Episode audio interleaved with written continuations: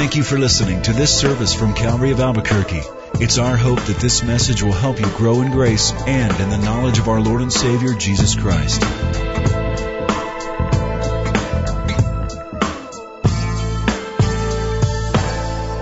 First Corinthians twelve, beginning in verse twelve, Paul writes, "For as the body is one and has many members, but all the members of that one body being many are one body, so also is Christ. For by one Spirit we were all baptized into one body, whether Jews, Greeks, slaves, or free, and have all been made to drink into one Spirit. For in fact, the body is not one member, but many. If the foot should say, because I'm not a hand, I'm not of the body, is it therefore not of the body? And if the ear should say, because I'm not an eye, I'm not of the body, is it therefore not of the body? If the whole body were an eye, where would be the hearing? If the whole were hearing, where would be the smelling? But now God has set the members, each one of them, in the body just as He pleased." If you think about it, we belong to the greatest company in the world, the church. The greatest company in the world. First of all, we have a product, and our product works. It's called the gospel. And our product works universally. Doesn't matter if it's in Thailand, doesn't matter if it's in South America, doesn't matter if it's in Europe or the United States, the gospel, our product, what we have to share and proclaim, works universally. Second, we have offices worldwide in our company. You can go to any country, any culture, any people group, and dig far enough, and you will find a local representation of our company. You'll find churches around the world. Third, we have pretty great benefits in this company. Forgiveness for the past, purpose for the present, peace of mind in the present. And fourth, we have a retirement package that beats every other company. Because what we have to look forward to when all of this service for our company is over on earth, we have the heavenly rewards, and we have the words of our Savior who will say, "Well done, good and faithful servant." So it's the greatest company on earth. But to outsiders who don't believe in the product, and they don't know our C E O, they don't even believe in him, the church seems, well, awkward and backward and outdated and irrelevant. Did you know that in our country, for every one person raised without God who eventually comes to church, and they come to faith in Christ, for every one person without God who comes to church, there are three people in church who will leave the church? One estimated, don't know how accurate it is, but that in our country, on a weekly basis, sixty churches close in America. A church in Chicago did a poll, a survey, and asked people who had decided not to make church part of their weekly deal, to not become part of any church family. They asked them why. The five top reasons people didn't go to church. Number one reason, they thought church is boring. Number two reason, they're always asking for money. Number three reason, church is so irrelevant. It has nothing to do with real life. Number four, people said, I feel awkward when I go to church. It just doesn't feel right to me. It's just not my thing. It's not my world. And number five, they said they were too busy. So we live in a country where, like our predecessor in Europe, church that was once once a huge deal on our landscape is becoming less and less a big deal. Their people are abandoning it. However, if you were then to compare the United States to our neighbors around the world in the East, like in China or India, we find exactly the opposite occurring. What we find is churches growing at exponential levels. And I visited lots of places where there is such a palpable excitement about the work of Jesus Christ in a culture, in a city, in a country, that family members and extended family members and friends, it's almost like they can't wait to get on board with God and come to church. For example, did you know that in sub-Sahara Africa, on a daily basis, twenty thousand people are converted to Christ?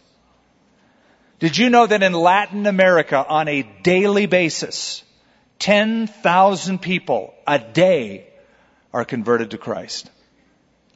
So we have this incredible disparity between East and West, between first world, let's call it, and second, third, and fourth world. The cultured, dignified West losing people to, from the church to places like Asia, South America, Central America, Africa, where the church is gaining ground. Now, that disparity notwithstanding, I believe with all my heart that the best days of our company are still ahead of us. The best days. You know why I'm so optimistic? Here's why. The way God has designed us, the way God has designed us as human beings is that we need people. We need a community. He's designed us in such a way that we require to function best, we need a family. The Bible calls it here the body. One of Paul's favorite analogies for the church, the body or the body of Christ. Now just picture a human body and all of the different members and facets and functions that a human body performs, and you get an idea of what God intended for the church. This wonderful mechanism that has function and form and beauty and purpose, the body of Christ. So I believe, once again, the best days of God's family, our company, are ahead of us. Now let me articulate a few of the reasons. Reason number one, we need God's people. We need God's people. In chapter twelve of First Corinthians, in verse seven, Paul writes this, "But the manifestation of the Spirit," as he's talking about spiritual giftedness in the church, "the manifestation of the Spirit is given to each one for the profit of all." For the profit of all. The Spirit of God gives gifts to people so that there are gifted people within the body of Christ because we need each other. We need the gifts that you have and that I have, and we need all of us working together in concert. We need God's people. Basic to human beings, basic to human survival is our need for a family. Sociologically, it's been shown that people gravitate toward groups. They want some group of people that are like them or have like interests that they have, whether it's the Elks Club or the Science Club or Future Farmers of America or Alcoholics Anonymous. We gravitate toward the group of people that we can identify with. We need a family. We need a community. Psalm sixty-eight, the Bible says, God sets the solitary in families. God's cure for isolation and loneliness is the family called the church. So that we belong to each other because, as I mentioned, God designed us to need each other. Down in verse twenty-six, chapter twelve, it shows how it works when we're together. "And if one member," that is one person in the body of Christ, one church member, "suffers," here's the benefit, "all the members suffer with it.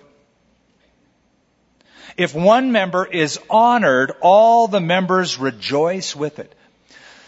There is no other place, there is no other organization, no other company that I feel the liberty when I'm struggling with life to go struggle with in a public place. In other words, when I'm going through a trial or a struggle, I don't go down to City Hall and pour out my woes and to all the people who are down at City Hall. I don't go to the Elks Club and say, here's what's on my heart.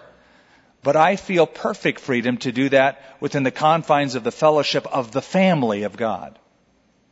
One member suffers, we all suffer. One member is honored, we're all honored. It's that mutual give and take that a family should have. So we need God's people. Number two, we need God's principles. See, when we gather together, we gather around the text, the text of the Bible. We are a textual family, a textual community. We believe the Bible to be the Word of God. We say, turn to this book and look at that verse, and we consider what God has said in the unfolding drama of redemption from Genesis to Revelation. So, in chapters of the Bible, like chapter twelve of First Corinthians, we find many of God's principles. And when we gather together as a family, it should always be front and center, first and foremost, where we're getting constant doses of truth. If there is one place where the truth is unmistakably and unashamedly proclaimed, it ought to be God's family, this company, this group. Listen to what Paul said again. He wrote this to young Timothy in First Timothy chapter three. He said, the church of the living God, which is, listen to this description, which is the pillar and the ground of all truth. It's the pillar and the ground of all truth. We need God's people. We also need God's principles.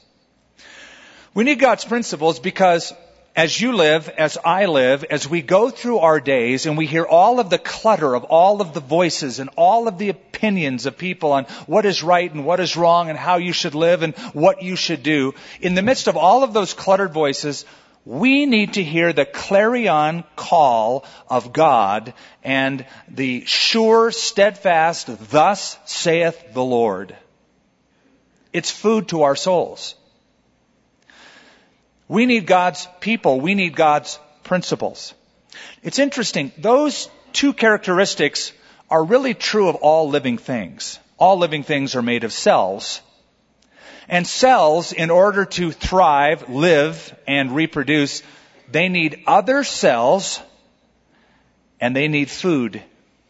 If they have other cells and if they have food, they will naturally reproduce. We need other cells and we need food for us to naturally reproduce and have the fuel to do God's will. So we need God's principles as well as God's people.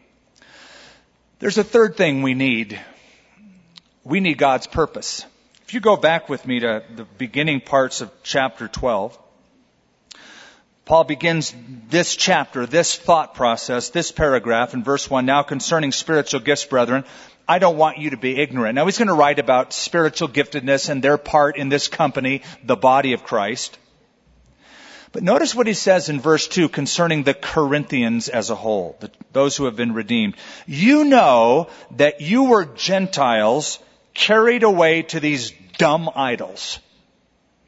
Now, when he says dumb idols, he doesn't mean like these stupid idols, though they were, but he meant they had the inability to speak.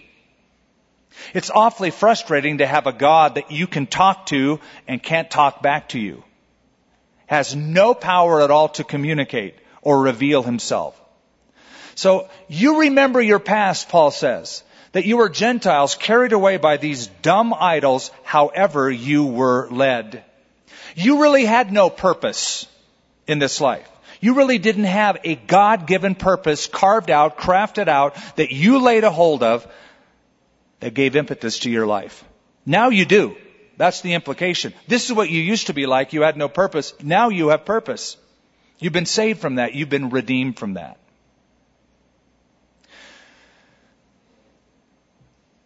Everyone I've ever met has a desire to be a part of something greater than himself or herself. a cause, a greater cause. Uh, everybody has a desire to, to be able to say, I know the purpose that I'm on this earth. There's a cause that I'm a part of that is greater than myself, and I'm fulfilling that purpose and that cause while I live. If you want a cause, and there's lots of causes you can join up for. There's sociological causes and political causes and environmental causes, and all of them can be pretty great in and of themselves. But if you want a cause to live for, live for the salvation cause. You know, that's what drove Jesus on. Speaking about the company, remember when he was at the temple when he was twelve years old? And his mother and Joseph took him down to the temple, and Jesus was lecturing and answering and dealing with questions in the temple, and people were amazed. They were blown away at his knowledge, and his mother tried to drag him away, and Jesus said, "Don't you know that I must be about my Father's business?" You know, we have a family business. You've been called into God's family. You're a son of God. You're a daughter of God. You're part of the family. I'm part of that same family. But we're brought also into the family business to bear the product of the gospel with as many people as we can. To live it out ourselves, but to bring that, to preach that, to bear that to the world. So if you want a cause, if you want a purpose, the greatest cause, the greatest purpose is the family business, the Father's business. I must be about my Father's business. And it's great if you could wake up every day and say the same thing. I'm going to be about my Father's business. I know I am here. This is what God has called me to do. And the thought that I could somehow further the family business today is a cause greater than yourself and a wonderful, wonderful way to live. So verse two brings that out. Fourth and finally, we need God's presence. We need God's presence.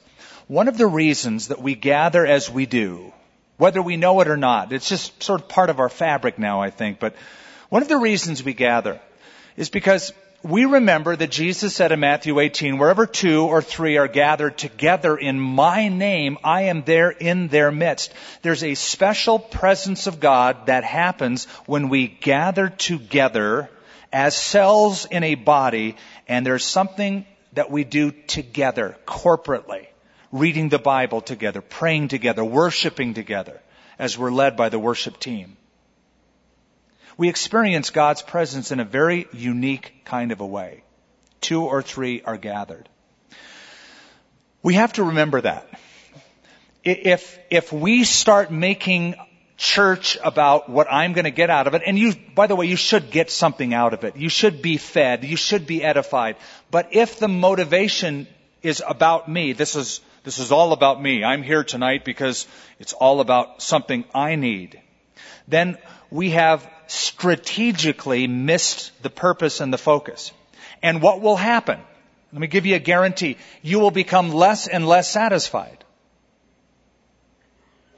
However, if you make the focus where the focus ought to be, that it's not really about us, but our gathering is about Him. We're learning about Him that we might glorify Him. We're singing songs to Him in order to glorify Him.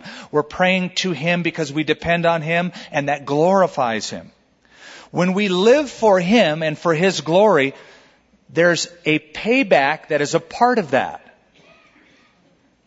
And that is a satisfaction happens when the focus isn't on us, the focus is on Him. It's funny how it works. The happier we are, the more satisfied we become. If we make it about us and we try to be satisfied and I want to be content and I'm seeking to do that, it never, we never seem, it's like chasing that elusive carrot. Never find it. It's been put this way. The more you do as you please, the less you are pleased with what you do. But if you turn that around, this is what Jesus said, and we covered it a couple weeks ago. Seek first the kingdom of God and His righteousness, and all these things will be added unto you. So we need God's presence. And we, when we make worship about God and His glory and His presence, God blesses us with a satisfaction you can't find anywhere else.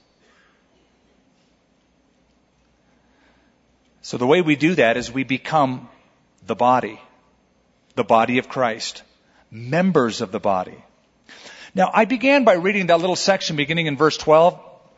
All the members are put there by God. All the gifts are given for the profit of all. And uh, every member of the body is necessary. I want you to hear this clearly. Whatever part you play in the body of Christ, there's no member that's a vestigial organ. There's no unnecessary members. It's not like, well, I'm here, but I'm really not functioning any grand purpose. Not true, not true, not true. There are no vestigial or unnecessary organs in the body of Christ. God has you here for a purpose. And we want you to know you have all the grace that God has to give to discover that. Even if tonight you go, well, I don't know what that purpose is. That's okay. We want to help you discover that. And when you discover it and when you engage, like you're going to find next week with Expound, all the gears start coming together and you, you find your life in sync with other believers and with God's plan and purpose. There's no greater way to live. Each one of you is vitally important to everything that we do here. Back in nineteen eighty-one, John Hinckley Junior pulled out a gun and put a bullet into the body of Ronald Reagan. It hospitalized our president. For a few weeks, the chief executive officer of the United States was in a hospital and unable to function as the president of the United States. Interesting thing about that, nothing really happened in America. I mean, the country kept going. It kept working. I mean, the chief guy was hospitalized, but America didn't shut down. But some years ago, some sanitary engineers, garbage collectors in Philadelphia went on strike. The city almost shut down. And after that, it was big news. The news people reported that if what would happen if all of the garbage collectors in America decided to go on strike? They said two weeks, the country would shut down. Within two weeks. So I thought about that. And I thought, okay, the president gets shot. America goes on just fine. Garbage collectors go on strike and they have the ability to shut down the nation. Who's more important? Well, the, the real answer is all of them are important. The president is important. The garbage collectors are important. That office has been so well insulated and trained and managed that there's cabinet members and layers of management that can keep things going in an interim period. But the point being is that one isn't more important than the other. We're all vital to the body of Christ. So as we launch into Expound, that's why we ask for your involvement. We're asking for your involvement to come. Go through the book of Exodus with us. If you want to just come, I notice sometimes people come, and when I say turn to this chapter and this verse, this is, and I, I'm not going to point anybody out, but this is this is the response. So when I see that, when I see them not looking down and turning something, I think, okay, they didn't bring a Bible. But at least they're here. That's okay. It'd be great if they could actually have a Bible, because it is a Bible study after all. It's nice to have one to study. But they don't bring one, that's okay. They're here. They're coming and they're observing or they're listening. Others are taking notes copiously. At whatever level you want to be involved, if you want to be simply involved as a spectator, we welcome you as a spectator. No judgment, no hassle. We welcome you. If you're just a visitor, you want to just come and listen and uh, come when it starts and leave, fine. But I want you to know there are other levels. There's levels of taking what we're going to bring to you on Wednesday nights and making that a part of your daily devotional time, where we can send you email reminders or Twitter reminders, or we can send you stuff on Facebook, or whatever way you want to receive it. Even if you want the old-fashioned handout sheet, we're prepared to even mimeograph, not mimeograph, but just a copy. Remember those things? No, we're going to copy those things so you'd have notes if you don't want to have any electronic stuff. But also, if you do, let's say you have like a computer or you have a handheld device and and you're thinking, I'd like to use these things for the glory of God, we're going to have a whole tech team that will be here after and before to show you how to use it. Maybe you have it, but you don't know how to use that in Bible study. We're going to teach you how to use it. In fact, we're developing an app for the iPad, iPod, that will be out, and the Android, I believe, that will be out, I think, by next week. At least that's what we're shooting for. So you'll be able to download the app and have the Expound app and uh, all the bells and whistles. So it'll be something that'll be an interactive way of doing it. Then beyond that, we'd love you to be involved on a volunteer basis. It's part of our leadership team, our counseling team, our usher team, our security team, our children's ministry team, our tech team. So we can all study the Word together and all minister together as a body. Thank you for listening to this service from Calvary of Albuquerque. If you would like more information about what you've heard in this message or about Calvary of Albuquerque, please visit our website at w w w dot calvary a b q dot org. If you have made a decision to follow Christ or would like someone to pray for you, please leave a message with our prayer watch line at five oh five, three four four, three six five eight. Thank you, and God bless.